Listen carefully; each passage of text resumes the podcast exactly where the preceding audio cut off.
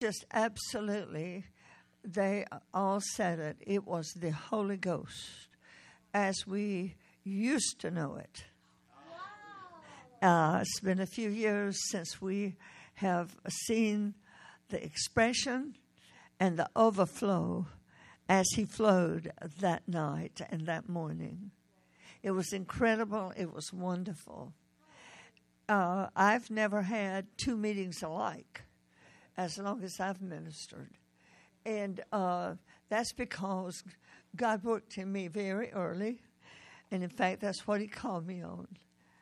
Uh, he said, You are my cupbearer in my kingdom. And I am I'm bringing you in, I don't have that word right before me, into the overflow.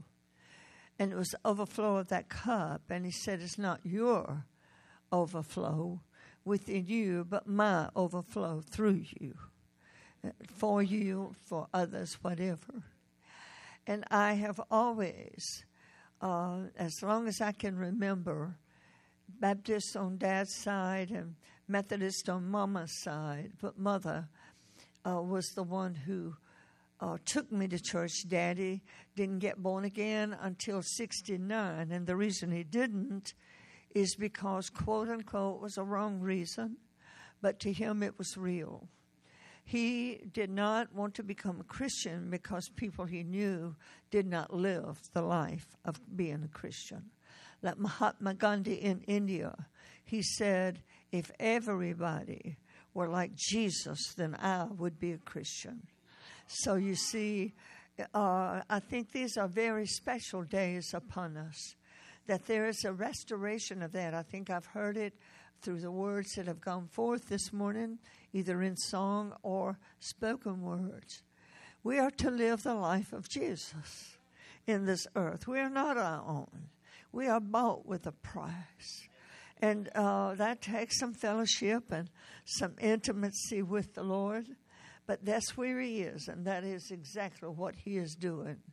Let me get back over here Father, we thank you that you have brought these wonderful people into your house this day, not as a religious observance, but because we want to see Jesus. Like Philip in John 14, we want to see Jesus. We want to experience Jesus. We want to have more knowledge, more wisdom, and more understanding. We want to be more like Jesus. Thank God for the words that you gave me, gave me in the late 70s. The best is yet to come. And no matter where we are, even when we go six feet under, the best is yet to come. So we thank you, Father, in Jesus' name, that we have a goal and we do have something to look forward to. We forget those things that are behind us and we press on toward the mark of the high prize of the high calling in Christ Jesus, Christ Himself. And we give you glory, honor, and thanksgiving this day. And we know and we say, Not our will be done, but your will be done. Not our way be done, but your way be done. In Jesus' name, to your glory and our benefit. And we thank you for it. Amen and amen. I heard this morning, and I, I, want to tell you that I am putting this out. Uh, all right, you don't just second guess God, do you? You just say it. It's nothing to be ashamed of. Actually, it speaks of a desire being created in you by God for a greater dimension in your destiny of life in Him, consequently on the earth, and just a new hunger, a new desire. And you know, Matthew says that when we hunger and desire, we will be filled. So we have to come, as it were, to the table that's already been mentioned with a hunger and a thirst for God. And uh, it's like eating. The more you eat, the more you want. In fact, I decided this morning I've been eating too much sugar. Amen. and that I, I call myself into a fast, into a way of life. so I saw that, and but anyway, and that thirst. Uh, the more you eat, the more you want. There's no doubt about it, because you stretch. You see, and then the more you drink, the more you want to drink. That is an absolute too. So it's water that you should drink. When people, I don't do it so much now, but for many years, when they would stand before me in lines and they would say something was wrong with their back, I said, I would say, "How much water do you drink?" And they would just shamedly, you know, they would say they did not drink water, not much, you know. You're supposed to drink eight glasses of eight ounces every day, you know. And so I said, I'm not going to pray for you till you promise me that you will drink water. Hallelujah. Why? They're not going to get any better. Amen. till they drink water. So he is the fountain, isn't he? He is the fountain of life. Oh, my. And uh, I have spent a lot of time with the Lord since 2018 began. And um, I, I just hardly can see that minister without weeping. But we never spend time with the Lord just for ourselves. That is a great number one, but the result is we're something for Jesus to somebody else. And that's what we're here for. Amen. I love Tim's words that he spoke. Uh, he I can see has an evangelist anointing with that pastoral anointing within him. And uh, this world needs Jesus. Would you agree? And of course, he says, first of all, and I guess he's leading us to do that now. But he said in 1 Timothy 2, first of all, pray for those that are in authority.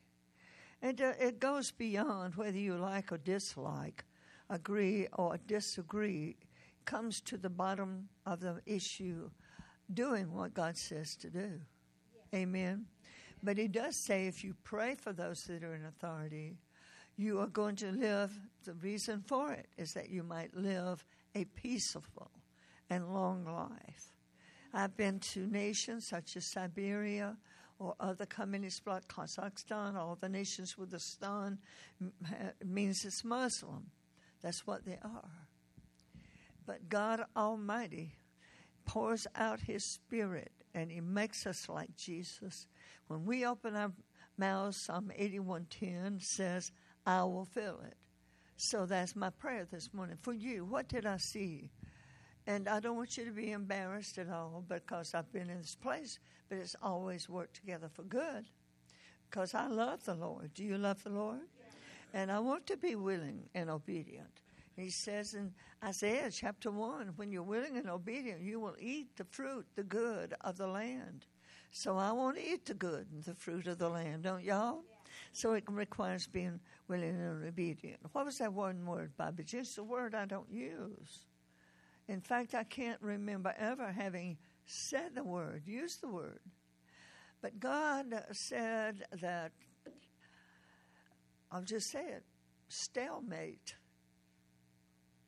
Things have stalemated among you.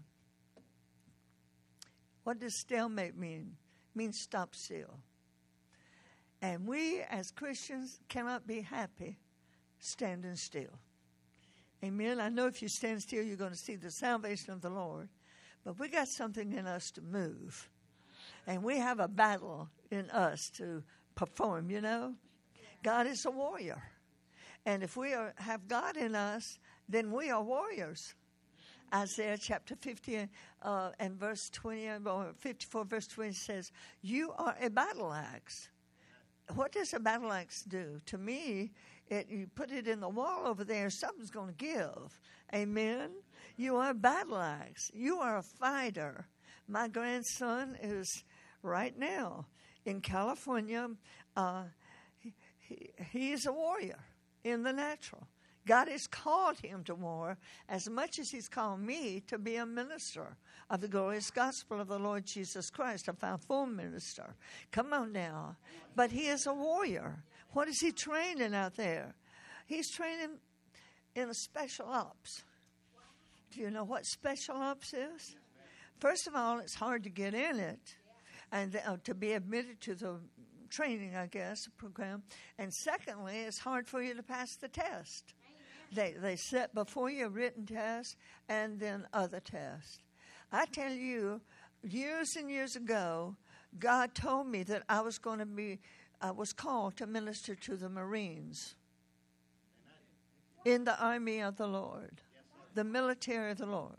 You know who the Marines are? They are to me the toughest unit of God's military advancement. Amen. In the natural and in the spiritual. So I don't see myself standing just before a bunch of people. I see uh, Marines that are ready to fight for God and the glory of God uh, that we serve and the kingdom of Almighty God. Well, Bobbie Jean, I don't have an open door to f- uh, fight that battle. You know, people. So, do you know how to pray? If you don't know how to pray, it's like eating. The more you pray, the more you want to pray.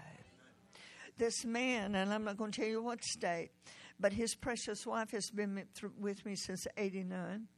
And he, she is, as one would say in Georgia, gung ho. She's ready to go. She's just, anyway. And he, uh, husbands have a tendency to do this. Amen. And I think it's because it goes back to their childhood training. And they are told over and over don't call, don't cry, be like daddy, be like strong. Come on, man, be strong. And it shuts them down. And a man has a hard time showing their emotions, is the right word. They really do. I pray by my words, which is the word of God, that you're going to be free from when you leave here and that you're going to be as crazy as your wife. Amen. Hallelujah. You said, I'm not going to say what I thought you said.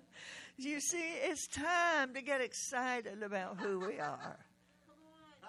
It's time when you walk down the street or through the airports or wherever you go when you walk into a place, they know something is different about you. They don't know what it is, but it's like a magnet being drawn to you. They are drawn to you. You see? And we never know what word we might speak that might become a seed in their life. Or uh, whatever we do. Am I doing? I'm, I know I'm following God. So I hope and pray also, and I got to back down here, that uh, there's not going to be a stalemate in this place through any of you. And oh, I do need to confirm this uh, marine kind of marine thing. I was at my mom and dad's home, and mother was. How, how many of you have ever eaten white gravy? I don't know what she cooked, maybe steak, cube steak, and then we're making this white gravy. So, huh? chicken fried steak. She was stirring her steak and steak, and I'm sitting over here in, in the chair at the table. And all of a sudden, she gets this funny look on her face. She looks at me and she looks back, you know, da da da. But finally, it had to come out. And she says, I see you in a white uniform of the Marine Corps. Stirring real quick now. And I just let it stand a minute.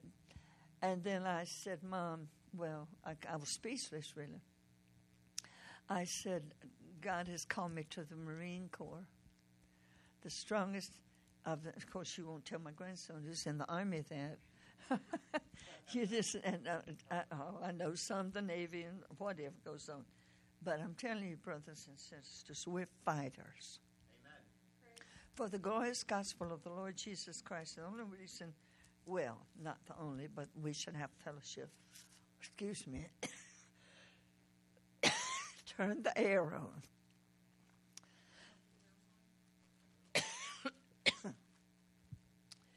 but we're called to fight.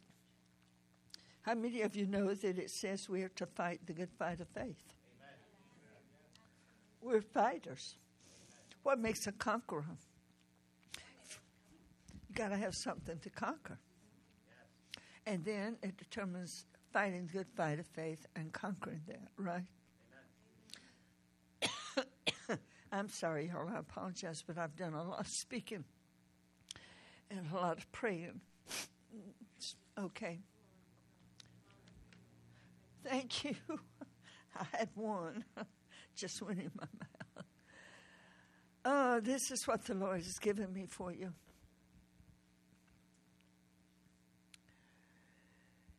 The two words are light, lightning speed. you and I are in the time where slowfulness, laziness, uh, just taking our time. We're in a time of lightning speed. I was eating my breakfast, minding my own business, when the words just came lightning speed. I am a person who likes to look up words. Even though I think or do know something about them, I'll look them up. So I started looking that up. And lightning speed means fast. You know, for a little while, I wondered if this was because of age. but I discerned after I got the message, especially, age has nothing to do with it. We're in lightning speed mode, lightning speed time. Then does that say to us the time is short? I'm not an end time preacher because God hasn't called me to that. Huh? But is the time short? I don't know about you, but quite frankly, hidden in my heart deep down, I'm not ready for Jesus to come because there are many that I want to see living the life of faith in Almighty God. But he says we're in lightning speed. And then the, I'm going to probably read a lot to you that I wrote down. But I have written down the word fast. Georgia, I don't think, is nearly as fast as New Jersey. on the expressways and all. We, uh, you know, we're southern, so in a way we're slower, you see, because of the environment. That's just what we are, and you are. Haste. I don't know that that's too much of a, but then lightning speed suddenly. Oh, I love it. what he's saying there, all of these prayers all of the seed we've planted, good works as well as giving. Everything that we've wanted to see come to pass, and God does too. And there may be somebody not living exactly how we would know that they would be so much happier and better off if they w- would live in obedience to God. And so, lightning speed. And God said, suddenly. As you read the word, there are a lot of suddenlies in the word of God. Yes. And to me, they're just confirmation of God saying, now for you and for me is suddenly. What is that, Bobbie Jean? One moment is not, but the next breath it is. One moment it's not but the next moment, it is saints of God. And I tell, was telling you about this man in another state, where lady wife been close to me since '89, doing the things in the work of the Lord. But first, he began to fall. Things began to happen to him physically. You know, you turn, they say there's no atheist in any foxhole. You just turn to God. You because you you know when we learn that in ourselves nothing is possible, not really. But with God, all things are possible. So the issue in that, don't be self centered. Don't be self centered. Don't put your focus on yourself, but be Christ centered. You know, if we would do that, then we wouldn't have rejection.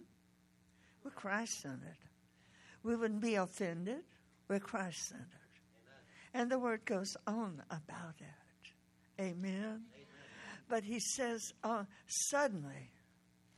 And anyway, this lightning speed suddenly can be without warning. well, what had happened is that they thought, quote unquote, that it was a pituitary gland that was causing the man to fall. Well, it ended up they're going to have to take three discs out of his spine, and um, he might even die on the operating table. And he would be paralyzed, and this and that and the other. Are you cold, sweetie? Oh, okay. so, anyway, while he was in that condition, came through the surgery. But through that surgery, he knows his wife is a praying woman. And she knows, he knows a lot of her friends. And he saw what prayer can do. None of the negative that those doctors thought would happen happened to him and he had the surgery, but he did great. He was walking and he was doing that. It's just been recent. But he knew that had people not been praying, his wife predominantly, if she had, we had not been praying, the Christians, he would be do, in the uh, in the whatever that they said. But he knew that prayer is what brought him out of that. Prayer, which avoided that for him. So now she's telling me, uh, he's wearing me out. In other words, she didn't say that, but what she said, he wants to pray and pray and pray and pray. Oh, so you see, suddenly, some way, God's going to get his will done. Amen? And suddenly, lightning fast, he's going to come. And he's going to do things that we've been wanting to see him do and so wanted him to do. And people's response and da da da da da things change. There's no doubt in my mind uh, uh, this nation is being made great. Come on, can you shout amen? Not a bit of doubt. You know what I do see? The devil is happy, I mean, mad as he can be because he knows he's met more than his match. Can you shout amen? He has met the Lord of Lords and the King of Kings and the glorious one, Almighty God, working through the. We've prayed for years, brothers and sisters, that God would give us a born again president in that White House. I, I believe Reagan was, but anyway, um, we just don't get too much in politics. But let me tell you, we've prayed for that. I've even prayed, and I know others have too. Give us a tongue talking president in that White House. Woo! Can you shout amen? I think Melania is baptized in the Holy Ghost. Uh, but I don't know that for a fact. I shouldn't even say it, but praise God. I think she is. Uh, I know Paula White. And I think Paula is the one, you know, living in Trump Towers with her husband. Uh, has firstly uh, Melania and Paul White is a tongue talker. Can you shout amen? Hallelujah. Well, you don't get close to that. Brother Hagin used to say you get close to the creep bank, you're going to fall in it.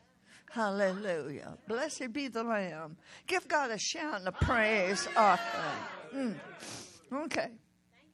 Okay, he said sometimes it suddenly means it's without foreknowledge. Yes, you don't have to know it all for this to happen. Okay? Okay.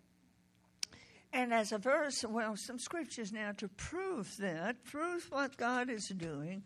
Uh, what this, the first thing he gave me was Genesis 1 1 through 3. May I read it to you? In the beginning, God created the heaven and the earth.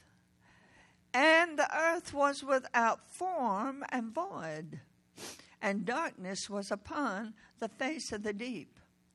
And the Spirit of God moved upon the face of the waters. Then God spoke. and God said, Let there be light. And there was light. Simultaneously, lightning speed. When God spoke, the moment He was speaking, light was yeah. being coming in, performed. oh, that Hallelujah. makes me happy. Look at that. Lightning. I don't know if y'all know about lightning up here, but we know about lightning in Georgia. Amen? Hallelujah. I don't say I really like it. But anyway, I like this one. Amen? But see what that what it is? One moment it wasn't. But when God spoke, it was. But now who was doing it was? It was the Holy Ghost immediately that was hovering over the waters, says. And look, then it became the earth as we know it. Can you shout amen? Oh, I praise God. Praise God for that confidence, that assurance. God spoke and it was. And then turn over there to First Corinthians because this really does affect us and pertains to us. First Corinthians chapter 15, hallelujah. Blessed be the Lamb. And then 51 and 52 verses. We use this, uh, or it is used, uh, for homegoing celebrations, funerals, sometimes in Georgia. But look at it 52 and 53. In a moment, in the twinkling of an eye. How long does it take you to bat your eye? That's lightning fast. Don't you love it? In a moment, in the twinkling of an eye, at the last trump, for the trumpet shall sound, and the dead shall rise or be, uh, be raised incorruptible, and we shall be changed. You know what? One of the convictions about that change to me is we could not, we could not see the Father, the Son, the Holy Spirit in all their fullness in this human body, we would be crispy critters. would burn up at the glory He is. So we're going to have changed bodies. We're still going to recognize each other. We're going to know each other. They know each other in heaven, right? They're the great cloud, the great company of witnesses looking over the banisters of heaven, encouraging us, Hallelujah. praying for us as Jesus ever lives to make intercession. Those people up there praying for us. Yes, is. Isn't that wonderful? Absolutely. And and we rejoice. We know, you know, my mama and daddy are up there. Daddy died 2000, mama 2014. And they lived, I've forgotten the years really, they lived together. But I, what a day that would be wow. to see your loved ones face to face like that. In the twinkling of an eye, to be absent from the body is to be present with the Lord. That's a twinkling of an eye. That's, that's awesome. That's incredible. That's something we are to look forward to. And let me read it both 52, okay? So, in a moment, in the twinkling of an eye, at the last trump, for the trumpet shall sound, and the dead shall be raised incorruptible. Well, what do we put in that? Uh, burn up in the what? What you call that? When you burn people. Yeah, and I don't mean to be, you know, bringing such a sad thing if somebody's been recently through those things. But, you know, I thought, well, Lord, we at sea just dropped the people that, that down the ships into the sea, and the uh, whatever's are right there ready to eat them. You see what I'm saying? But you see, it's the body. Come on. Your soul and your spirit goes on to heaven. But it's your body that's incorruptible. Eternal life has no ending. When you come and you're born again into eternal life, you're just beginning. Earthly bodies have an ending. They begin, but they end. Hallelujah. Hallelujah. See, incorruptible. And we shall be changed. There's no doubt about it. He says it, and that's the way it is. Well, twinkling of an eye, what does it mean? Bobbie Jean Webster says twinkling means a brief interval. I guess it is in, uh, brief, you know. You're going to be changed, and it's an interval. And then a semicolon, it is an instant. No waiting until you see corruption in the casket or whatever but it's instantly going to be changed. I do too. Your body's still. I don't understand all that, but we we I've already settled that issue. We don't have to understand everything, but we just take God at His word.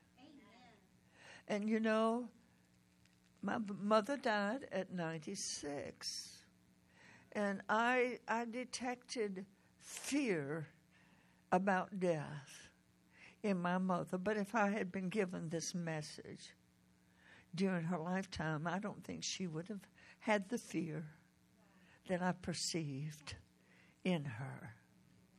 And, uh, you know, even Paul said it, I may be par- paraphrasing it, but we don't mourn or whatever as those who have no hope. We miss them. But they would not come back. How many times have you seen a movie or something where they said they were prayed back and they didn't want to come back? Much as they loved their family, you know, or whatever, they did not want to come back. So they are in a better place. They are absolutely where we are looking forward to going to, you know.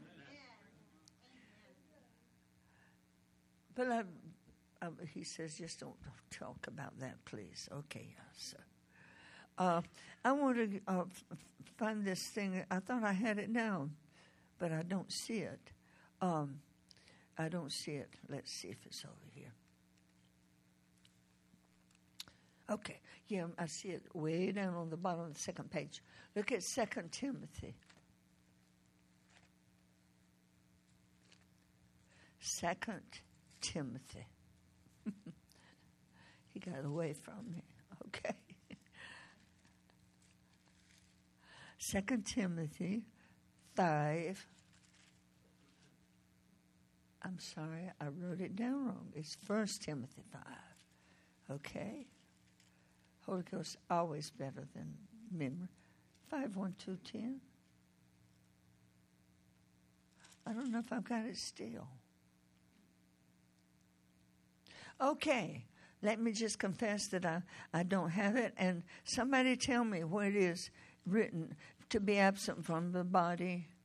Is it Corinthians? Here I am, Corinthians. I have written down uh, Timothy's, we're not even going there to see what God wants us to see. no, I'm not, I'm sorry, Lord. You don't care whether we see it or not. We will sooner. Here we are, Second Timothy five one. Are y'all okay? Yeah. Okay. For we know that if our earthly house of this tabernacle were dissolved, we have a building of God. Look at this. A house not made with hands, eternal in the heavens. For in this we groan, earnestly desiring to be clothed upon with a house which is from heaven. If so be that being clothed we shall not be found naked, for we that are in this tabernacle do groan, being burdened. Lord, who wants to be burdened? Amen. But as long as we hear, said we will. Not for that we would be unclothed, but clothed upon. Look at that. Clothed upon. That mortality might be swallowed up of life. Death can be swallowed by life. Hallelujah. Are y'all getting anything out of this? Hallelujah. Now, he that wrought us for the self same thing is God, who also hath given us the earnest of the Spirit. Therefore, we are always confident, knowing that while we are at home in the body, we are absent from the Lord. For we walk by faith, not by sight. And then we are confident, I say, and willing rather to be absent from the body and to be present with the Lord. Hallelujah. Wherefore we labor that whether present or absent we may be accepted of him. For we must all appear before the judgment seat of Christ, that every one may receive the things done in his body, according that he hath done, whether it be good or bad. There is a judgment day, isn't there? Now, but look at Acts chapter 1. He's, now, he's just confirming this, this is right. And one time, the Lord told me that the reason people were not prepared to go up, either either in the rapture or by death, is because, and they don't have. You have to have a goal. Goal. You have to have a future. Come on. You have to have a vision to be happy. Yes. If you don't, the mundane things of life just drag you down. And God says the reason my people are so sad and brokenhearted and whatever, He said it's because heaven has never taught them. Amen. That's true. That's true. Have you heard of heaven sermon? I say nay, just period, over and out. People just don't talk about heaven. But, saints, we're going to the one judgment seat or the other, right? And we are going to Christ judgment seat, right? Amen. Hallelujah. Blessed time. You know, I learned that in the same as God. One's called whatever. We're not preaching on that. But saints, heaven is to be happy about, Amen. to be rejoicing over. And it makes, you know, how many of you know that old song, Turn Your Eyes Upon Jesus? Look in his wonderful face. Then the things of earth will go strangely dim by his glory and his grace. Turn your eyes upon Jesus. I have written down there are three things that we should stand in at all times. Let's see. Number one, focus. What are we looking at? Where is our focus? Because it determines the number two focus and then faith. And I'm probably going to have to turn over and see what the third one was. Focus. Oh, no. Yes, it is that. Who said that? You in my meetings. You had to be. Hallelujah. Thank you. Welcome. The uh, she was in my meetings in Egg Harbor. Uh, focus. Then you have to have faith, right? But through focus, faith comes. Come on, single-minded. And I began to think about, you know, our General Billy Graham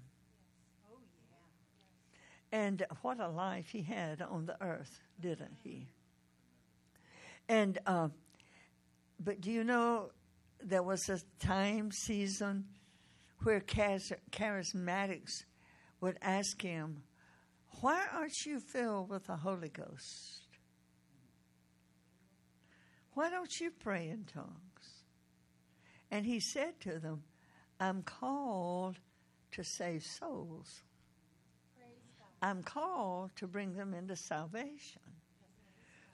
I don't need to give any other person to see and let it be real to us. But I, this I found out.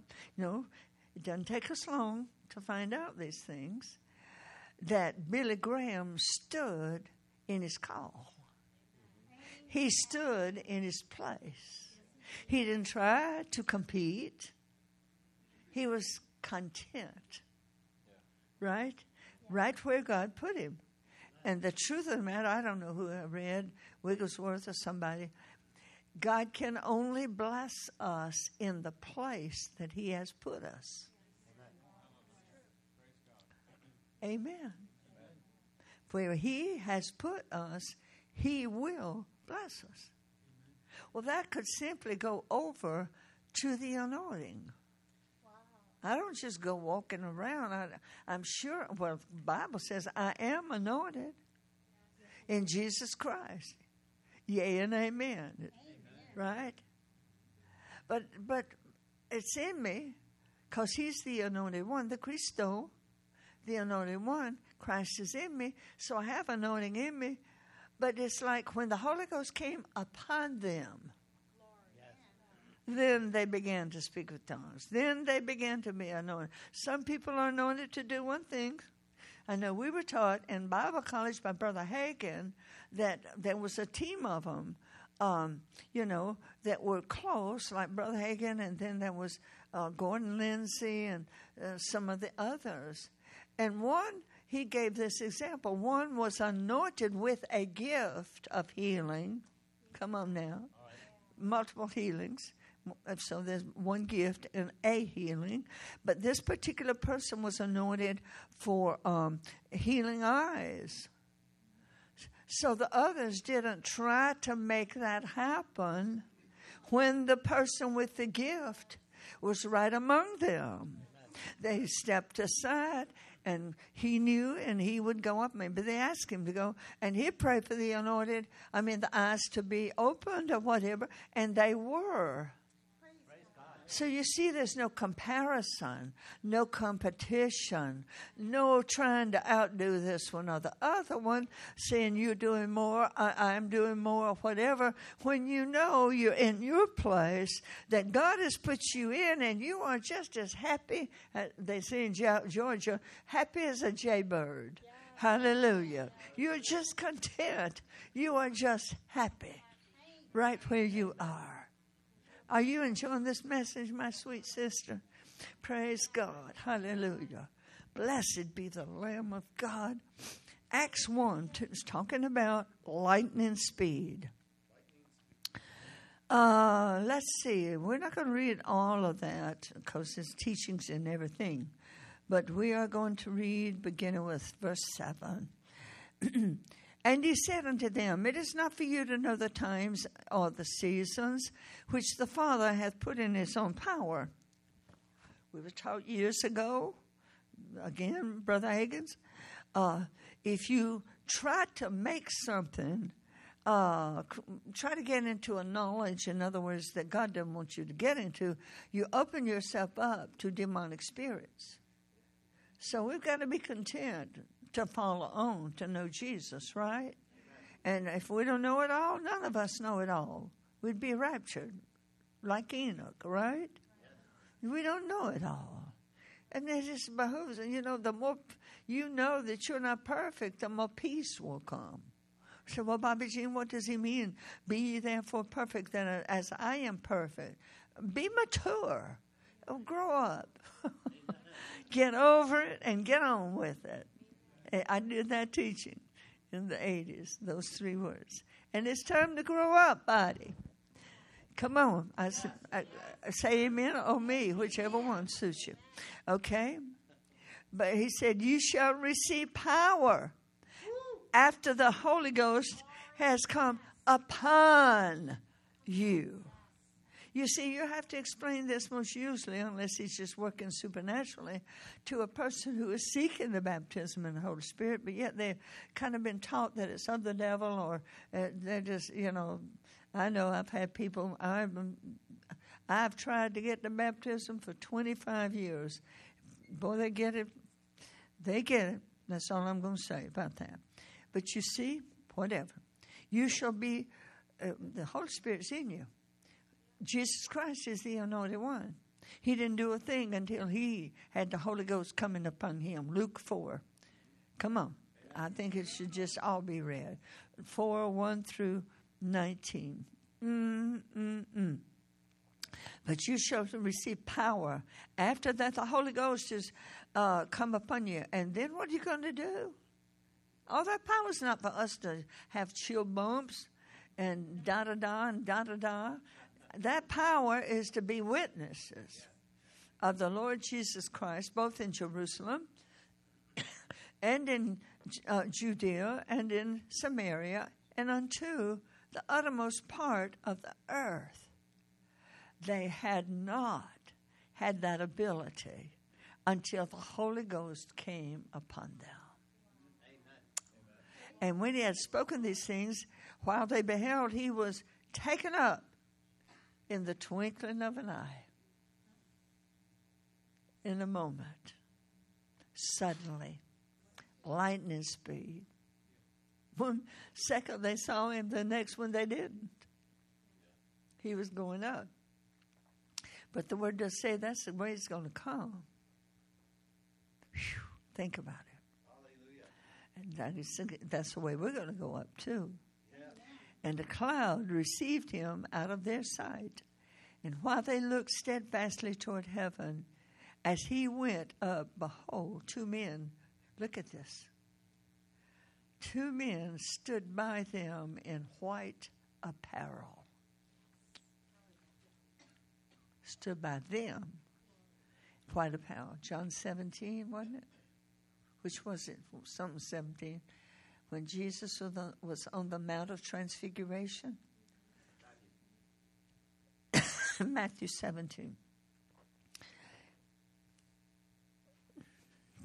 Okay.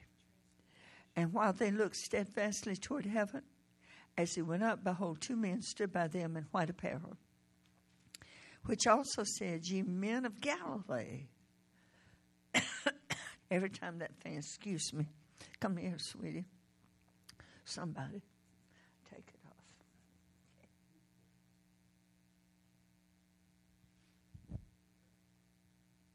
Thank you.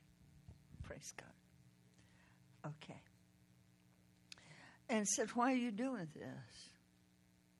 Which is to watch him, which is taken up from you into heaven, shall so come in like manner as you have seen him gone into heaven.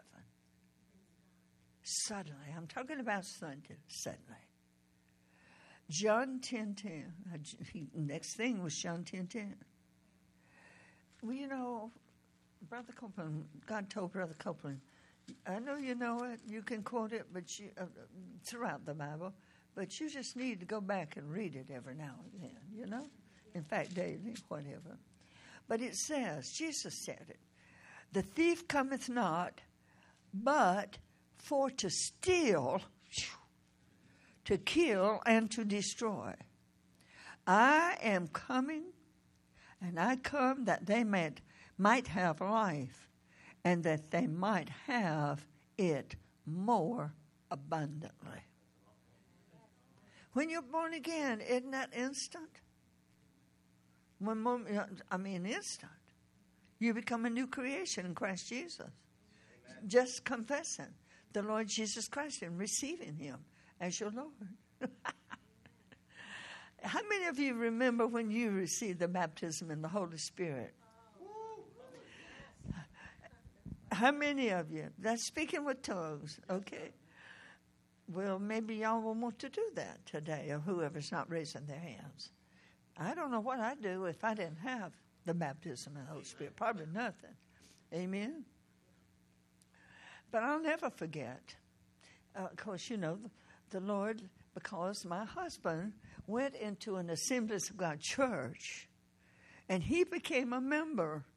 Well, I told my grandmother, Baptist grandmother, when she said in her kitchen, looking at me, she was mad because I was dating a Pentecostal preacher's son. And she was letting me have it. And in it, she said, You'll become a holy roller just like all the rest of them. Da, da, da. I said, I will. I put my little shoulders back. I will not be a holy roller. I will have good Methodist written on my tombstone. Guess who was right?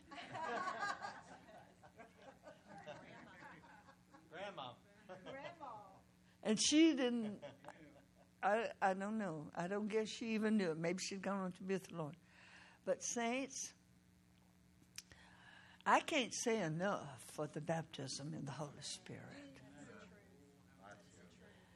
And uh, what happened is that my husband would go join that church, 64. And uh, I was the organist. I'm a trained organist. That means you don't play an organ with bare feet. you play with organ shoes and you play the full pedal keyboard, pipe organ. But anyway, wasn't pipe organ in that church, but they did buy a Rodgers for me. Glory to God. And I'd go because you know, twelve o'clock I chimed them out. Eleven o'clock I chimed them in. You had that on your organ. And so twelve, I mean, we were finished. No matter what, we were through. Amen. So the time came. I'm sure prayer was working, but the time and God's will, He meant it for before the foundations of the world. But I began to go to that uh, church and sit on the back row from my church. And little by little by little. And so he told me June, middle of June, wait a minute, he told me April the 12th. Anyway, it doesn't matter. I went the middle of June, 1969. I obeyed God. And so I went, but I was not one of the company. Yes. They were not my company. uh, so the thing that got to me, you know, you have something that gets to you. And I hope the devil doesn't know what it is, because that's where he's going to hit us every time, one of the places, you know. But um, two things. I'm Methodist, remember? But they'd call on one person to pray. Now, oh, they've got me playing the organ, you know, and so I'm facing the congregation, I'm facing the platform and all. But there, you know, it's the congregation. And they'd call on this one person to pray. And he, he would always pray in tongues, and everybody else was praying in tongues except me. And you know what? In my little pious, prideful attitude, I said, God, just help them. You can't hear all these people praying. They are asking that one person prays and then everybody prays. Come on. That got to me. I didn't like that. Hallelujah. And the other thing was, they would say, Raise your hands and praise the Lord, or they'd not say it. I couldn't even get my fingers up, much less my hands. I couldn't do it. You remember those days, don't you? yes, you do. But it took the Holy Ghost baptism to come upon me. Come on now. Of course, it came up. Okay?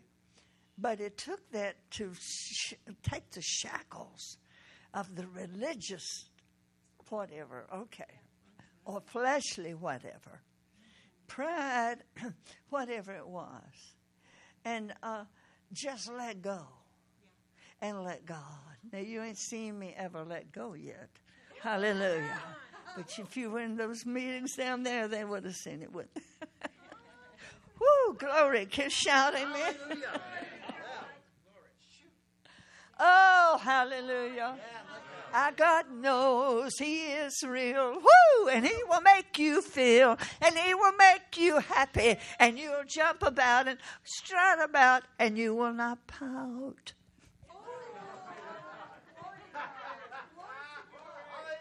Woo! Glory. Can you shout amen? All right. Abundant life requires abundant giving, then follows abundant living. I wrote down. The words of Jesus are instructions of faith. Mighty, powerful, wonderful. John 6 63. Uh, every word of Jesus is a word of life, and the substance and essence of them are love. Think about that. Instructions of life, Danny, but the essence of them are love. Faith works by love, right? I believe before we can pray for anyone and it be effective, effectual, we've got to love them. We've got to be stirred with compassion of God. And we've got to love them. Amen? Amen. Every word of Jesus is a word of life, and the substance and essence of them are love. Speak the truth in love, Paul said. Right? Well, you've got to have that flowing in you before you can speak it. It's got to come out of your mouth or your thoughts before you can speak it. And I wrote, and they are life to your spirit, your soul, and your body. There is not one thing about our spirit, soul, and body that is not covered by the Word of God. That is not there, it's there. And then wrote, a lack of faith exists because of lack of feeding on God's Word and the living Word, the realm of the Lord Jesus Christ. See, it's twofold. This is the written Word you know, the, uh, uh, who was it? Bereans, Acts 17, I believe. They didn't, I know churches today that their members are very, very confused and getting close to being a cult because they're taking the word of the person behind the pulpit. Yes. And they're not going to that word one way or the other. Tim's got a thing up here, whatever that's called. What is that called? Laptop. that's computer, right? See, you know that I know nothing about it. but they didn't take anybody's word. Not Paul's, not Peter's, not anybody. They would go home and look and see and search. And if the Word of God didn't confirm it, Come on. Come on. They would not take it to themselves. They'd not listen to it. There's a lot of the body of Christ on the wrong track because they have took, taken a human being either behind the pulpit or on the television. I don't recommend that you look at all the television because you'll become so confused. You won't know who's right and you won't know who to listen to, right? But Hagin used to tell take us tell us he'd rather watch a western, know, and he would not watch Doubt and Unbelief on the television. Come on, we've got to get so used to that dial. We're going to cut them off if they're not saying what we want to hear going into this ear gate, right? We're not going to listen to it. Hallelujah. Maybe it could not be. Uh, well, okay. possibility it isn't them, but we're not ready for it. God knows when we're ready for revelation and things. No human being. I refused. Apps, if somebody comes to me and, and says in a line, "Would you? Uh, I, what I want, what you? Uh, I want you to pray and tell me what God's will for my life is." Shuts me completely down. I will not. I can't. There's no, nothing there. It's like somebody's closed a giant door or something. Nobody can direct us. I've told people in the past, Rand and, and uh, Carol, if you go on a prophet's word, quote unquote, and you haven't had it in yourself, thus saith the Lord, and that word is confirmation, exactly. not exactly. information or direction. Come on. Yes. Come on. Yes, You're going to go and start doing that thing, and believe me, when you are standing in the ministry, we're first. Yes. Do you hear what I'm saying? Yes. We get the attacks first. Come on now, brothers and sisters. You don't get out there and get those attacks alone. You, your people that you hear preaching, teaching the word, they're going first before you. And I said, if you don't hear it from God first, if it's not confirmation, you're going to get out there and you're doing this, and you're going to have a battle, and you're going to be absolutely taking whatever. And I said, and then you're going to say, you know, I've seen people ruined. Yeah. Just absolutely ruined. Won't go to a church. Come on won't hear this and hear that. Why? Because they've been so hurt and so grieved within themselves.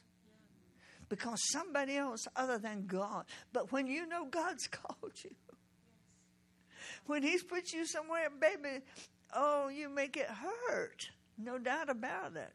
And it may knock you down. You know, what does the word say?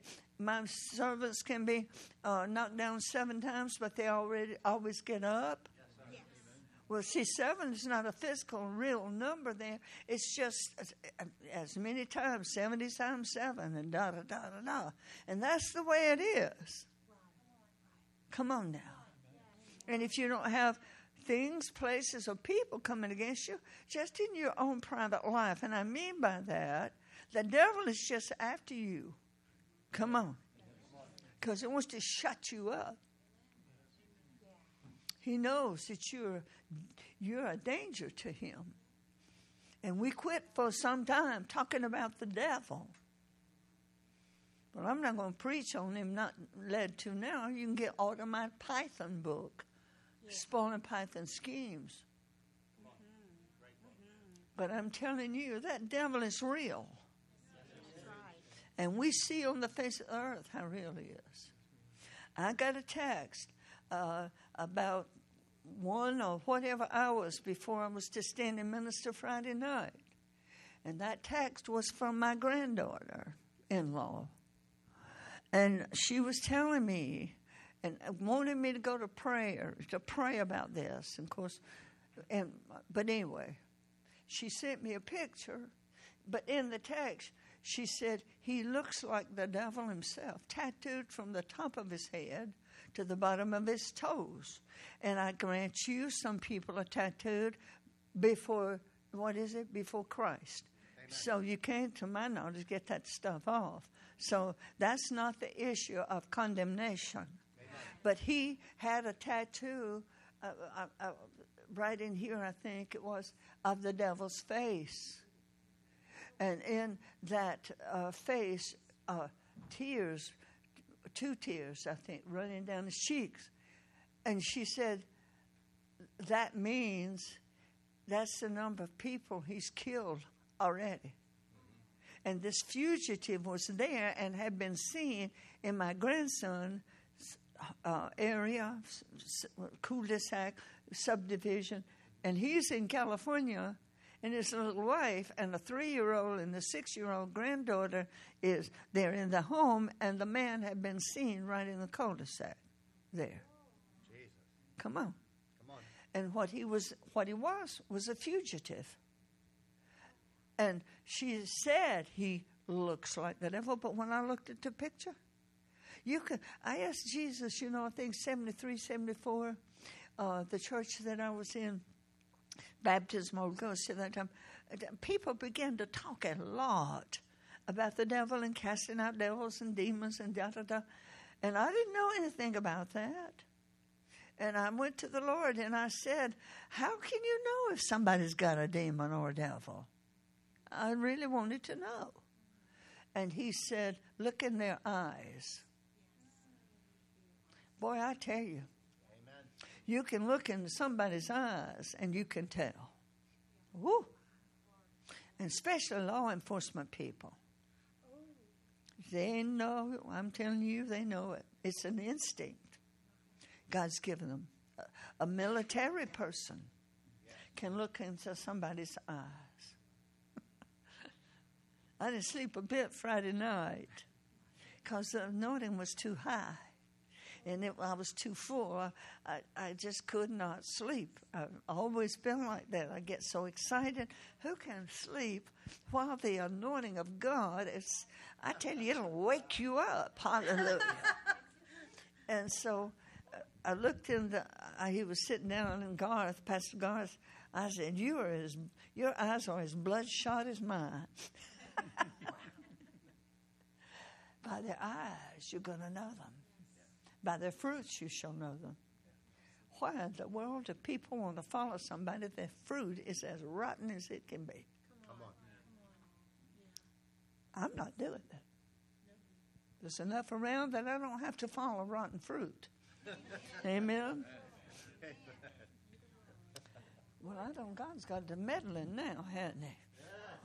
I don't even know when we started, but I can quit in time. I just have this little stuff written down. So if you get on Okay, okay. In him is everlasting Christ, I mean, life, Jesus Christ. Three things life, light, and love. I, am not even going to read all these things to you. I am not. Ephesians 1.12. This is our goal. This is our aim. This is our present condition that we purpose in our hearts to be. We are called to the praise of his glory.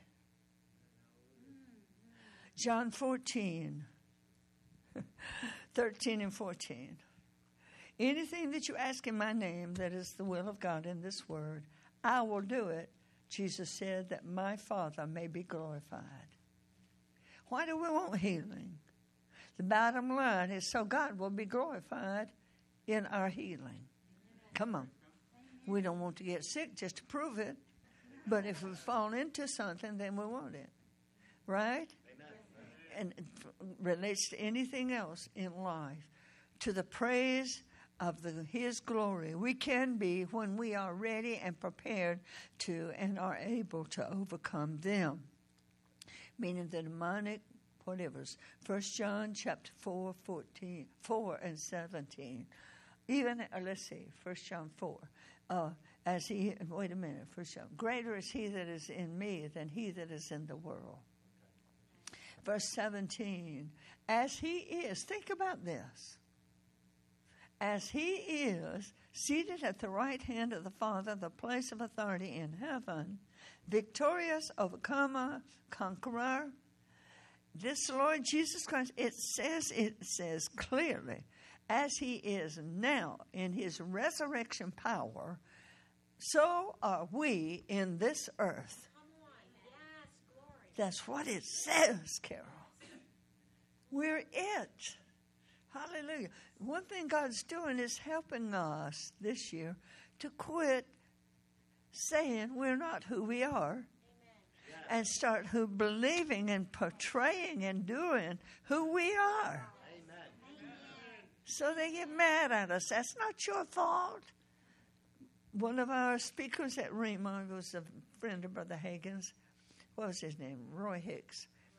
And he said, um, if they don't like you, remember this. Just help me. If they don't like you, that's none of your business. That is not your concern. Right? If they don't like you, that's their concern. We don't have to answer to God for them. Amen. God's commanded us to love. So if we love, okay. We're in good place. Right. We're not enablers. I'm hearing these words. I've never heard them before. You're not only an enabler when you are an enabler, but you are an embezzler. Well, what would that say to you, Tim? That says to me, we're robbing God. Yes. Uh, we're stewards of what God has given us. We are responsible for what God has given us. And I'm a giver. My daddy was a giver. And so I got it mostly. I mean, he didn't know a thing about. I think Brother Copeland is the apostle of prosperity. But he didn't know Kenneth Copeland. He didn't know about the Word of God. He just had that in him. He was born with that in him to give. Come on now. Yes. Says you can't have it if you don't give. Right? Not even worth it. Oh, you quoted Smith Wigglesworth? Smith Wigglesworth said, If you are not tempted, you're not worth much. Wow. Write that down. How many of you would say, I am worth a whole lot? Hallelujah. Ooh, praise God. Know how wonderful you are in God and how helpless you are in yourself. I pretty much covered all that. Da, da, da. If you are not worth, oh, this, well, here it is. If I wrote it down, I laughed and wrote it down. If you are not worth tempting, you are not worth much. Okay. I'm going to skip some things, but then I'm going to say, state, state the need, but you must state the corrective answer. Why? Faith cometh by hearing, and hearing by the word of God. so, you know, it's all right to say this or that, and I need prayer. Come on. But if, don't leave it there. Say what the answer is to that. Even as somebody else is praying for you. Yes. You're saying, but it is written, and so it is. By his stripes I am healed. Hallelujah. Amen. Let the poor say I'm rich. There was that Jenny Grimes years ago. Let the poor say I'm rich. Let the sick say I'm healed. You are what? We've got a, Capps, you know. Oh my, few, two or three years ago. It had to be three, I guess. But anyway, Happy Caldwell and, and Brother Capps, they lived close by together. Happy lived in Little Rock and, and Charles in another place there. And Charles called him on Friday, 82 years old. And he said, Happy, I'm going home to be with Jesus, with the Lord at 8.30 Sunday morning. Jesus. Wow. Hallelujah. 8.30 Sunday morning, he was gone. Suddenly, in the twinkling of an eye, he was gone. Glory to God. Lightning fast, he was gone. To But to me, Charles Capps was the apostle of words. yes. All of us have expounded on it, da da da da da. But he lets you know, boy, you couldn't be around Charles. I been was with him in some meetings, meaning he would be a speaker and I would, and, and- and then in private homes afterwards at the pastors, whatever. But he lets you know the power of life and death is in your tongue. Yes, sir. So that takes me back to when God said there was. Genesis chapter 1. As soon as we speak, it is. Made in his image. He's in us. We're not just made in his image, he is in us. I know people get all bent out of shape when you if you say this so you learn what you can say, where you can say it, and what you shouldn't. But saints, we are little Jesuses running around in this earth. Hallelujah. And we should see it like that. Not a thing of pride, but because Jesus lives in us. We live in Him and we live for Him. Greater is He that is in me, that is in the world. Back to beginning speaking. Okay. Human life, I've always said that, has an ending, but divine life has only a beginning. Let's turn. Y'all can write this down if you want to. I won't expound Romans 15, 13, 5, 5. But I'm turning right now to 1 Peter 1, 3 through 5. Okay.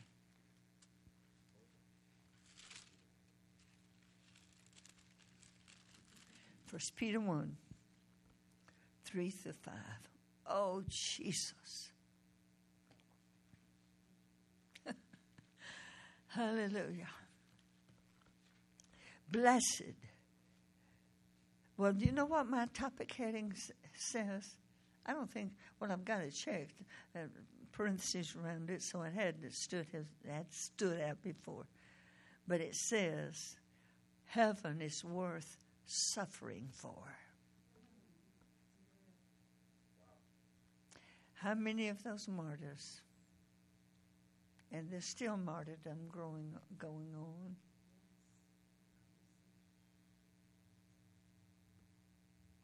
Blessed be the God and Father of our Lord Jesus Christ, which according to his abundant mercy hath begotten us again unto a lively hope by the resurrection of Jesus Christ from the dead,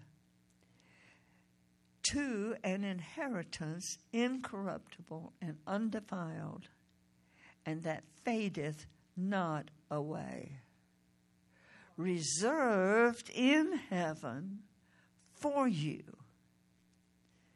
In other words, nobody else can get it. It's there for you. Yes, ma'am. Who are kept, we're kept. We're not doing the keeping. Who are kept by the power of God. God. Through faith unto salvation. Look at this one. Ready to be revealed in the last time.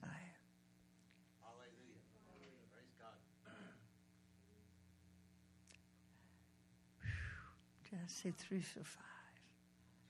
Lively hope, I wrote, leaves everything behind.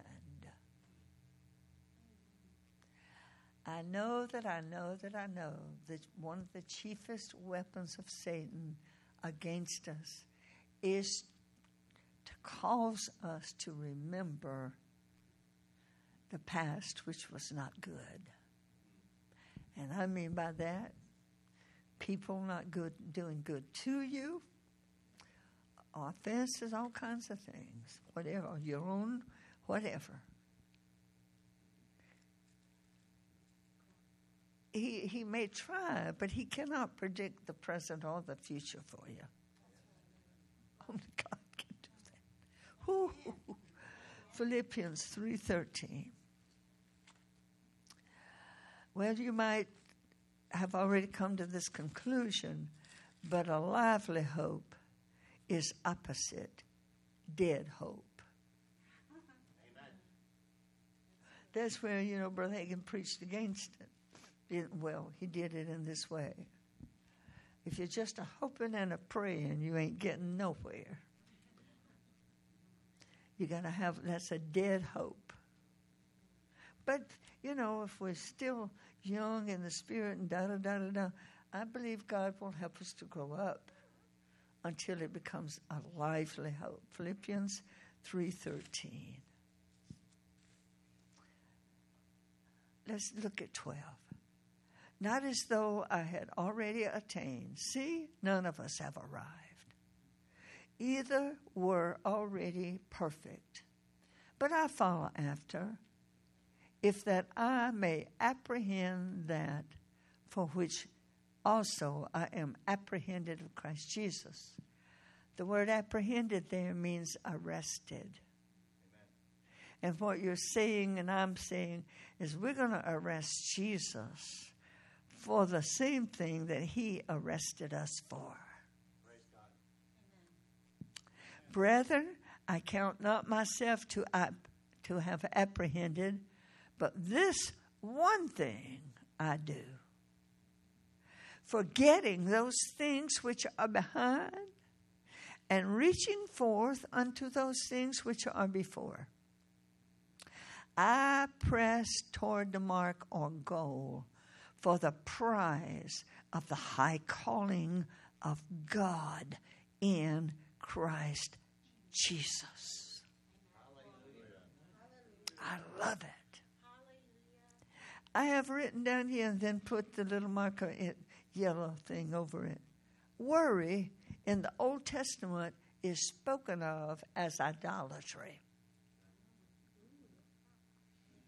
I could have inherited worry and probably did until I began to learn more from my little precious grandmother. She would worry if she wasn't worrying. But you see, we grow up in Christ. We get built up in these things. Oh. What do you think? What are you going to think about? Come on. That man's still a fugitive down there, but uh, but you know what? I, I would see him as I had seen him in my t- text, a picture of him, knowing he was still running around and hadn't been caught. I'm, I'm looking forward to seeing my son at the airport tomorrow to hear all of this, to be brought up to date about all of it and so forth. You know? But I believe he's been caught. And I believe no one was hurt in his being caught. That's my prayer. I'm turning to Isaiah, and that's the last thing we're turning to. 6524. 6524. Ooh. Do you have something you need? Something you want? Look at this. And it shall come to pass, my mama's mama, oh my, this too shall pass. And this family We've stood on that for a long time. If things didn't seem to move like they were supposed to, this too shall pass. Amen. But this is where it's written It shall come to pass that before they call, I will answer. And while they are yet speaking, I will hear. That's an almighty God. He knows what we have need of before we tell Him. Well, why do we have to tell Him, Bobbie Jean? Because He wants you to hear it, right? And then He wants you to hear the counterpart that is, you know, it counteractive, it acts against that which you need, right? But the ultimate source of it all is God Almighty. If we could do it, we would, we would have done it. Do you have people that you, if you could, you would have made sure they were saved? Yeah. oh, oh God. But we couldn't do that. Amen? true. But God can do it. In fact, it, it's written there. He's the one who draws us. He's the one that keeps on and keeps on and keeps on until we give it up. We give in. Hallelujah. The cross. We're about ready. You know, yeah, everybody has a different opinion. We don't worship, quote unquote, the bunny rabbit. But I got little porcelain bunny rabbits sitting out. Why, Bobbie Jean? I asked God the same question for the first time before I came here. Why do why do we make much of this bunny rabbit? And then he didn't speak because they said, Dr. Sumrall said, God doesn't answer stupidity. but then the thought came, oh, fertility. We don't worship the goddess, who's the goddess of fertility, as hogwash gone to seed. But I love little bunny rabbits.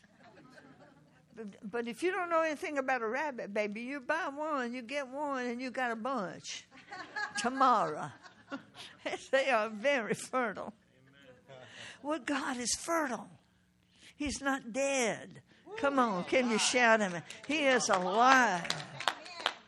But that cross, I don't know about you, but having been in church every time the doors open, all my life being taken. But I want to tell you that when I received the baptism in the Holy Ghost, I'd been sprinkled as a Methodist, but you know what? My little heart went to the pastor in my body, and I said, "Fill the tank next Sunday night. I have, I must be baptized, immersed in water. Amen. Come on now. Come on. It has a spiritual meaning. Glory to God. But you know why I wouldn't get baptized all those other years? I didn't want anybody to see me with my hair wet. so I can tell you that meant pride died. Can you shout amen?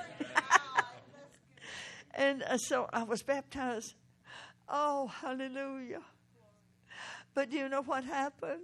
When I went under that water, I, I think he put me on the bottom. That's what it felt like. but anyway, I saw the glory with my eyes shut. Now, don't tell this. I have no occasion to tell it, but I, I feel to tell you. It's coming out of my spirit. It, the, with my eyes closed, the glory light was all over me, saints. I know I'm called to bring the glory to people.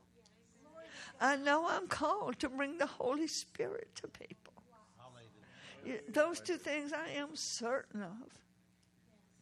You know, it's awesome. And there's no place like it. I almost, I felt like for two times recently, I was too far in the Spirit. And I got out there so far, saints. I know it may sound nuts, but I felt like I'm going to go over. But I quickly said, maybe I, I was so out there. I don't know if I said it out loud or if it was in here, but I said, I'm not ready to come. I've got a lot more to do. You have more to give me uh, to do for you. In other words, I had to come back saints, we go out there, we come to church, but it's just, it's for the fellowship, it's for the uh, intaking, it's for the training, it's for the, to learn. You have not a dab of authority until you submit to authority. I mean, all those good things that are written in the Word of God. But we are to go out there and we are to be and we are to do be what Jesus would do if we can. If the door's open, if the opportunity, if the Holy Ghost is leading us. Otherwise, just smile your way through. Because the glory of God is all over you. Because it's emanating from within you. It's your essence. Come on. Hallelujah. Let's just worship the Lord a minute. Hallelujah, Jesus. Oh, it's not about us, Lord. It is about you. Oh, thank you for what you've done for us and are doing for us and will do. But Lord, we want others to partake. Oh, my God. My God, my God. Well, praise the Lord. Hallelujah. Let's stand in the presence of God. Wow. Let's lift our hands a moment. Lord, we just thank you for your presence, for the glory. Thank you, Lord, that the, our conversion experience was lightning speed from sinner to saint, from darkness to light, from unholy to holy that we are your witnesses Father, that you have ordained each one of us to sit even under the teaching today because you set the members in the body as you please. And as we hear today, and as we have heard, that we'll not just listen or just hear only, but we will hear and listen and obey.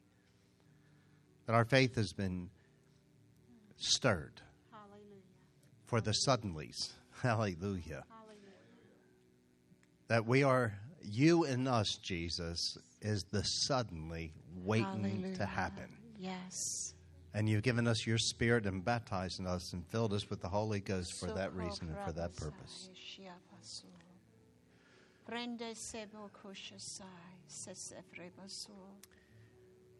Hallelujah, If- hallelujah. If there's You know anyone here Yeah. today that has Yeah. never been baptized in the Holy Ghost, then that preaching and teaching today has impacted your life or you want that experience. And we welcome you today to come up as we close service and you'll be prayed for and the Holy Ghost. The Bible says this and teaches us Hallelujah. that Jesus is, Jesus himself is the baptizer of the Holy Ghost. Yes, he is. There's nobody else but only Jesus. is. Hallelujah. He told the 120 to wait for the Holy Ghost to come upon them. And when Peter preached his first message, Peter preached about who Jesus is and who he was on the earth. Amen. And he got he got so filled with the Holy Ghost when when Peter, that's why he was able to go out and preach his first message amongst the lions Yes. you know, ready to devour him. But Jesus said, Go wait for the Holy Spirit to come upon you. So they had to be obedient. Listen, church, uh-huh. I believe this with all my heart. Bobbie Jean said this when those doors open, everybody should be here. And I have a feeling that people aren't coming tonight for whatever reason. And I'm going to tell you something if you made plans, you need to cancel them. You need to be here. We need- Prioritizing and I, eternal I, I'm things saying this in all love. temporal. I'm saying this in all love. Yeah. Because you know what? Until the Lord sees that you really are serious about Him and that you're really hungry for Him, when God sees that, your kids will see it. Yes. There's no compromise with the Lord, and He'll feed you. Yes, he will. The glory increases in us. And the obedience to obey God is better than sacrifice. Amen. And a lot of us Truth. feel like it's a sacrifice to go to church because they're because you know pastors are telling me. You know what? Forget about the pastors. What is God saying? What does the Lord say? Faith comes by hearing and hearing by the word of God. That word hearing in the original Greek is by the preaching of the word. In other words, you have to be under the preaching of the word of God, Amen. not people's opinions and not all the stuff that's being said and going on in a lot of the body of Christ. It's by the preaching and teaching of the word of God. And every time those doors open, I'll tell you, I mean, some of you, it, it, it's like there's a whole new generation from the generation that we were bir- birthed into when we Yeah. got born again. Those doors open, we were there. And we were there on time, church. We didn't have the pastor sending out phone bites begging you to be there on time. Hello? Amen. See, we need to start making some adjustments This down on the season. Inside because it's the season. season. Because for us to come up to lightning speed, Yeah. woohoo! Lightning speed means that you are obedient. God says He's obedient, I'm big bump, and you are like, bam, bam. You're there. You hear it. You see it. You can see. And when Bobbie Jean, I sat there and said, right in the eyes. You can see that demon right in the eyes. Not Nothing have that. personal, You have the glory of God. but you can see what's in a person's eyes. I've always I've seen people's eyes and it's like I want to back up because they're ready to attack me. I can see it. Or it's and going on behind see, closed I doors. see when we were in, in ministry line, ministering at churches when we traveled, and going to go pray for people for certain things, and all of a sudden get up in front of a person, their eyes go flip, and it's like, Well- oh. And guess what? I recognize where the anointing was to cast out that demon. God has anointed me to pray for people for the baptism of the Holy Ghost and they speak in other tongues because I'm not the baptizer. Jesus. Jesus Christ is, and my faith is totally in Him. And it's a wonderful gift. And there's been so much teaching against it. And it breaks my heart when I've heard it. And I don't dare speak about those pastors. But those pastors start naming other pastors who start who are teaching on the baptism of the Holy Ghost. Well, shame on them. That's all I have to say because then you're talking about Jesus. Amen. Because Jesus said, Go wait for the Holy Spirit to come upon you For the promise. so that you could be effective witnesses in the earth. And what happened when the Holy Ghost came upon them? Come on, church, what happened Come on, they them? came out of the upper room speaking in other tongues. Come on. What happened? What came God. on them? The power of God came on them. For what? To equip them to be the effective witness. And then what was the sign? What was the sound that drew all the people from the outside of that building that they were in? They were rushing wind. speaking in other tongues. That is the evidence that you are filled with the Holy Ghost. But you're filled with the Holy Ghost to do the works that Jesus did. Hallelujah. Isn't that glorious? Yeah, that's awesome. And and and people are teaching against this, be, and I just go, my God, get in the Word yourself and see it. Well, it's like Bobbie Jean Peter- said. Peter they're went on- preaching somebody else's message, and peri- they haven't gone to God themselves. And they haven't experienced it themselves. A man with an experience It's never at the is mercy never of a at person the with an argument. with the person with an argument. And I was home in my house, and I'm saying this for a reason, taking some time. And you guys have heard me say it over and over, but I say it over and over for a reason, guys. Listen, you better start praying yourself full of the Holy Ghost. Yeah. You've been taught that here, but a lot aren't doing it. And I'm saying, pray yourself full of the Holy Ghost. Yes, ma'am. I pray in tongues, all, I, I mean, almost through the day. Inside, even inside, if Yeah. I'm in a place, I can pray in the Holy Ghost. It's a language in the Spirit, in my spirit. Yes, it's in the spirit. And when I, when I, it, it just absolutely saddens me when I hear people teaching against Him, the Holy Spirit. I've heard some ministers say that's almost like blaspheming the Holy Ghost. Yeah. I wouldn't want to be in those ministers' shoes that are teaching against it because they're absolutely mm. keeping the people away from moving in the experience of the power of God. It's true. What? To be the effective witness so that you can live a holy life, so you can live in the power of God. Amen. And a lot of people are so bound up because they're not living in the fullness of the Spirit.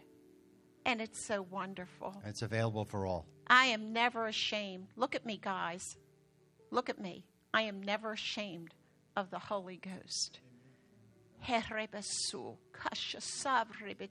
Yes. I'm not going to understand the Home in my house with two bedrooms. And I wasn't even at church yet. I got born again at home because of my husband's lifestyle. When I was trying to devour him with hatred, envy, and everything else, but because of his love for me, that love spoke out louder. And guess what I couldn't do? My husband was at church three to four times a week, and I couldn't stop him from going. And he looked at me and he said, Carol, addicted. he said this. He was addicted. He fell in love with Jesus. And I became so jealous of that. Listen to me, everybody, because people need to become jealous of what you have. Yeah. They need to hear it and see it. And I became so jealous of that love that he had for Jesus. Because I thought he should have loved me the way he loved Jesus, and I should be number one. And you know what? He looked at me and he said this to me. And I even threatened him. I said, I'm going to tell you something. You keep up like this, bud. Threats you keep going well on like me." this. I said, You and me are going to have to separate. Because what you're in is a cult. Oh, I had. I know you, none of you could imagine her being that way. And you know what? He just looked at me. He said, filled up with tears, and he said, Carol, I love you with a love that I've never had before. Because he didn't love me before. But I was testing. I was testing this love. And he said, but I'm, he said, Jesus will always have to be number one in my life. And then you. And it wasn't until after I got born again is when I realized that if he didn't love Jesus, he wouldn't love me. But because he loved Jesus, he could live, love, love me with a complete love. And if it was ever out of order, I get on his case. You know, get back in order. That's true to get this back in- day. then the second thing that happened to me, everybody, I wasn't at church yet because Carrie was very sick and she had pneumonia. And so, about a few weeks after I got born again, I asked my husband if we could pray for Carrie. Still didn't go to his church. I was Catholic. And you know my whole background about trying to worship God. You know, I was the same way, trying to get the hand up. But what I said, I'm saying this for a reason because people here need to hear this. And you need to respond. Yes. Amen. There needs to be a response, church. Freely you have received, freely give it. Freely give. Give the life of God to others. Give it out. Or, like Bobbie Jean said, you're at a stalemate. And that word stalemate, yes, it is. It is because we're not reproducing. Come on. We're not leading people to Christ or inviting them out to experience the presence of God here. We're not here at church for prayer. We're at a stalemate in our li- life. That's the honest to God's truth. Come on, Carol. That's right. Because you're going to learn how to pray if you come out to prayer. That's right. Because people don't know how to pray. But you come out to prayer, you'll learn how to pray, and most of it's going to be in the Holy Ghost here at this church. Because we've taught a lot about the reason and the purpose of why we pray in the Holy Ghost. And it's, it's a language that comes from God Himself. And it's God talk God. That's what it actually means in the Greek. Learn how to study the Word. So, going back to Peter, going back to in my room, in my room, kneeling next to the bed, and my husband started to pray for my daughter, our daughter, Carrie, who was very sick. And I heard him do this. He prayed and he said he didn't know how to pray a whole lot. He was learning himself. When I got born again, he was only six months in the Lord. But he said, Jesus, you're all powerful. We saw my brother who drowned and died was raised from the dead. My husband didn't know much, but he knew this one thing, and I wasn't born again, and I wanted to tell him to shut up, and something shut me up. Because all through the emergency room, when they pronounced him dead, the doctors and wrote his death certificate out after working on him for 45 minutes, and I jumped in the pool to get him about at least an hour before that. So he was dead an hour and 45 minutes, and we don't know how much longer before that he was in the pool in the water floating. Get the point? And when we were in the ER, my husband is saying, and he rode with him in the ambulance, and my father and my husband were working on my brother. Listen to this. Bobbie Jean preached her message, but I'm just adding on to. So we get the point here, everybody. Yeah, the importance. The importance, everything that she said was hand delivered for us. It wasn't like, oh, I came to hear Bobbie Jean and oh, that was really good. And oh, I could hardly keep myself awake. I was out last night but I wasn't prepared for today. Jesus isn't coming back because we're not ready. But he will come back. It'll feel suddenly. Yeah, amen. For those that aren't prepared. And so, in the emergency room, my husband's walking around and he's saying to us, and they just pronounced my brother dead and wrote his death certificate out and walked to my father and said, You need to call the undertaker make arrangements. And my husband's walking around. Steve, he walks up to me, goes, Carol, Jesus is going to bring him back. Carol, Jesus is going to bring him back. Dad, Jesus is going to bring him back. And my father fell to the ground and started crying. Said, I dug a grave for my son. My husband was about three months in the Lord. That's it. But he remembered this one statement I am the resurrection and life. Yeah. Jesus is going to bring him back. How could he say that? Because he was filled and assured with the power of the Holy Ghost and baptized and speaking in other tongues. Amen. He was confident. And the gift of faith was working in him. And nobody could tell him anything different. We've experienced things in our walk with God.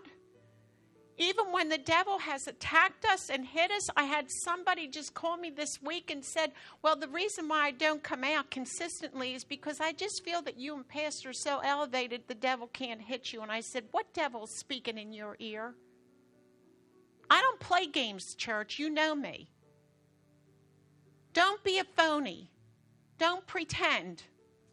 Don't pretend you're a super Christian or trying to put us and like we're elevating ourselves. You know us. We're meat and potatoes and we're right down here with you guys. And I'll tell you something. We got to get about doing the Lord's business. We got to get on fire, be about doing the, the Lord's business. We can't do it without His power. We can't do it. And I told you, I feel because of the hour that we're in, I feel the urgency, and I feel like a magnet out in the wherever I go outside. People come up to me and are starting talking to me. And I have open doors all the time. You know why? Because I made myself available.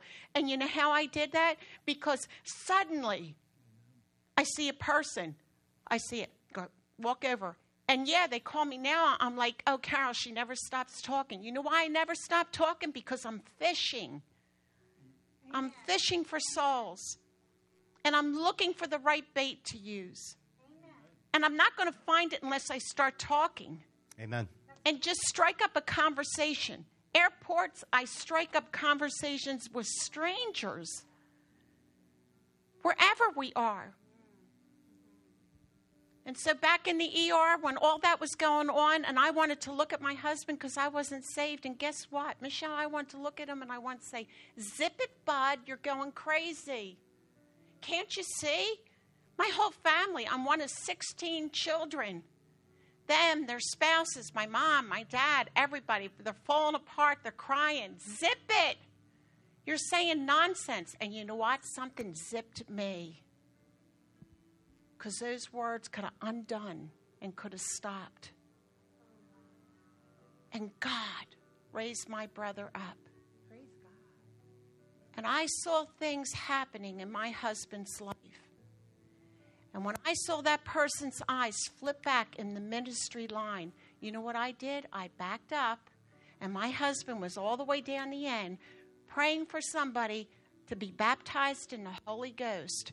And I just walked over not me, but because of the anointing that God has given me for the baptism of the Holy Spirit. I yeah. recognize it, I steward it. That's all you have to do. I walked over to him and I said, and he was trying, I said, now speak like this. And she spoke. And I said, Hun, come on. You're needed over here. His anointing lies in casting out those demons. I don't. I know. We know how we work as a team. Get to know how you work as a team. It's yeah. we're not com- we're not in competition. No, no. We know who we are. And people resented that also. And attacked that also. So back in my room, after I got born again, and after we were praying for Carrie on our knees, I heard my husband,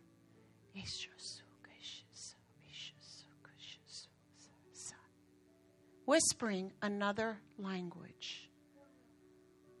I thought, You never told me about this. It's my secret.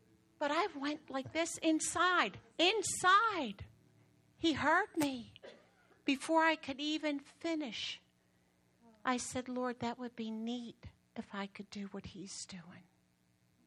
Because I knew it was of God. I didn't know what it was. And you know, when I went to bed, he went sound asleep. And I laid there on my side, facing the wall. And probably have about this much room between the wall and our bed. And I laid there on my side, thinking about the cross that Jesus carried for me and the scourging that he did, went through for me. And when I was just meditating on that and seeing and picturing in my mind, my, the spirit of my mind, I could see him. And he turned his face towards me. And when he did, all of a sudden, the sound of a mighty rushing wind came into our room. The glory No of God came into our room. A cloud of mist filled our bedroom. And I began to.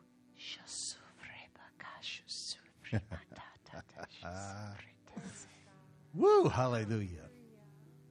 And I, from that point on, I kept on keeping on with the Holy Ghost. And nothing can stop me. You could cut my tongue out, but you know Still what? I got a spirit man that's alive and praying through. Do you get what I'm saying? Thank you for sharing. All I want to say is this if you have something planned, you need to make adjustments and be here tonight. Prioritize Amen. it. Prioritize it. God will it. honor your faith. It's at 6:30 tonight. Yeah. Who said 7? Ignore the announcements because we sent So I don't Tim Tim did that and we Tim he always does that. Yeah, it's at 6:30 tonight so that everybody can get home earlier because you have we know you had work and so that's why we scheduled it for 6:30. Amen. But if anybody wants to be filled and sees the need of being filled with the Holy Ghost, then please see us afterwards, okay? And what, let's just pray and bless you guys. Yes. Thank you, Lord. That was awesome. Yeah. This church is not at a stalemate. Woo, It is lightning Jesus' name. speed. Lightning speed. Say lightning speed. Lightning Amen. speed. Father, we praise you and give you honor and glory. Thank you for the things that we have heard. And Lord, that we have not only heard, we embrace and we apply it in our lives. Thank you for tonight for a refresh, Bobbie Jean. And Lord, for everyone here, we thank you for the opportunity to bring those who haven't heard or need to hear a now word from God to invite them to come. But Lord, for who, whosoever cometh, that your anointing would absolutely deep, richly impart revelation and empowerment in Jesus' name. Amen. God bless you. You're dismissed. Yeah, let's give the Lord a hand.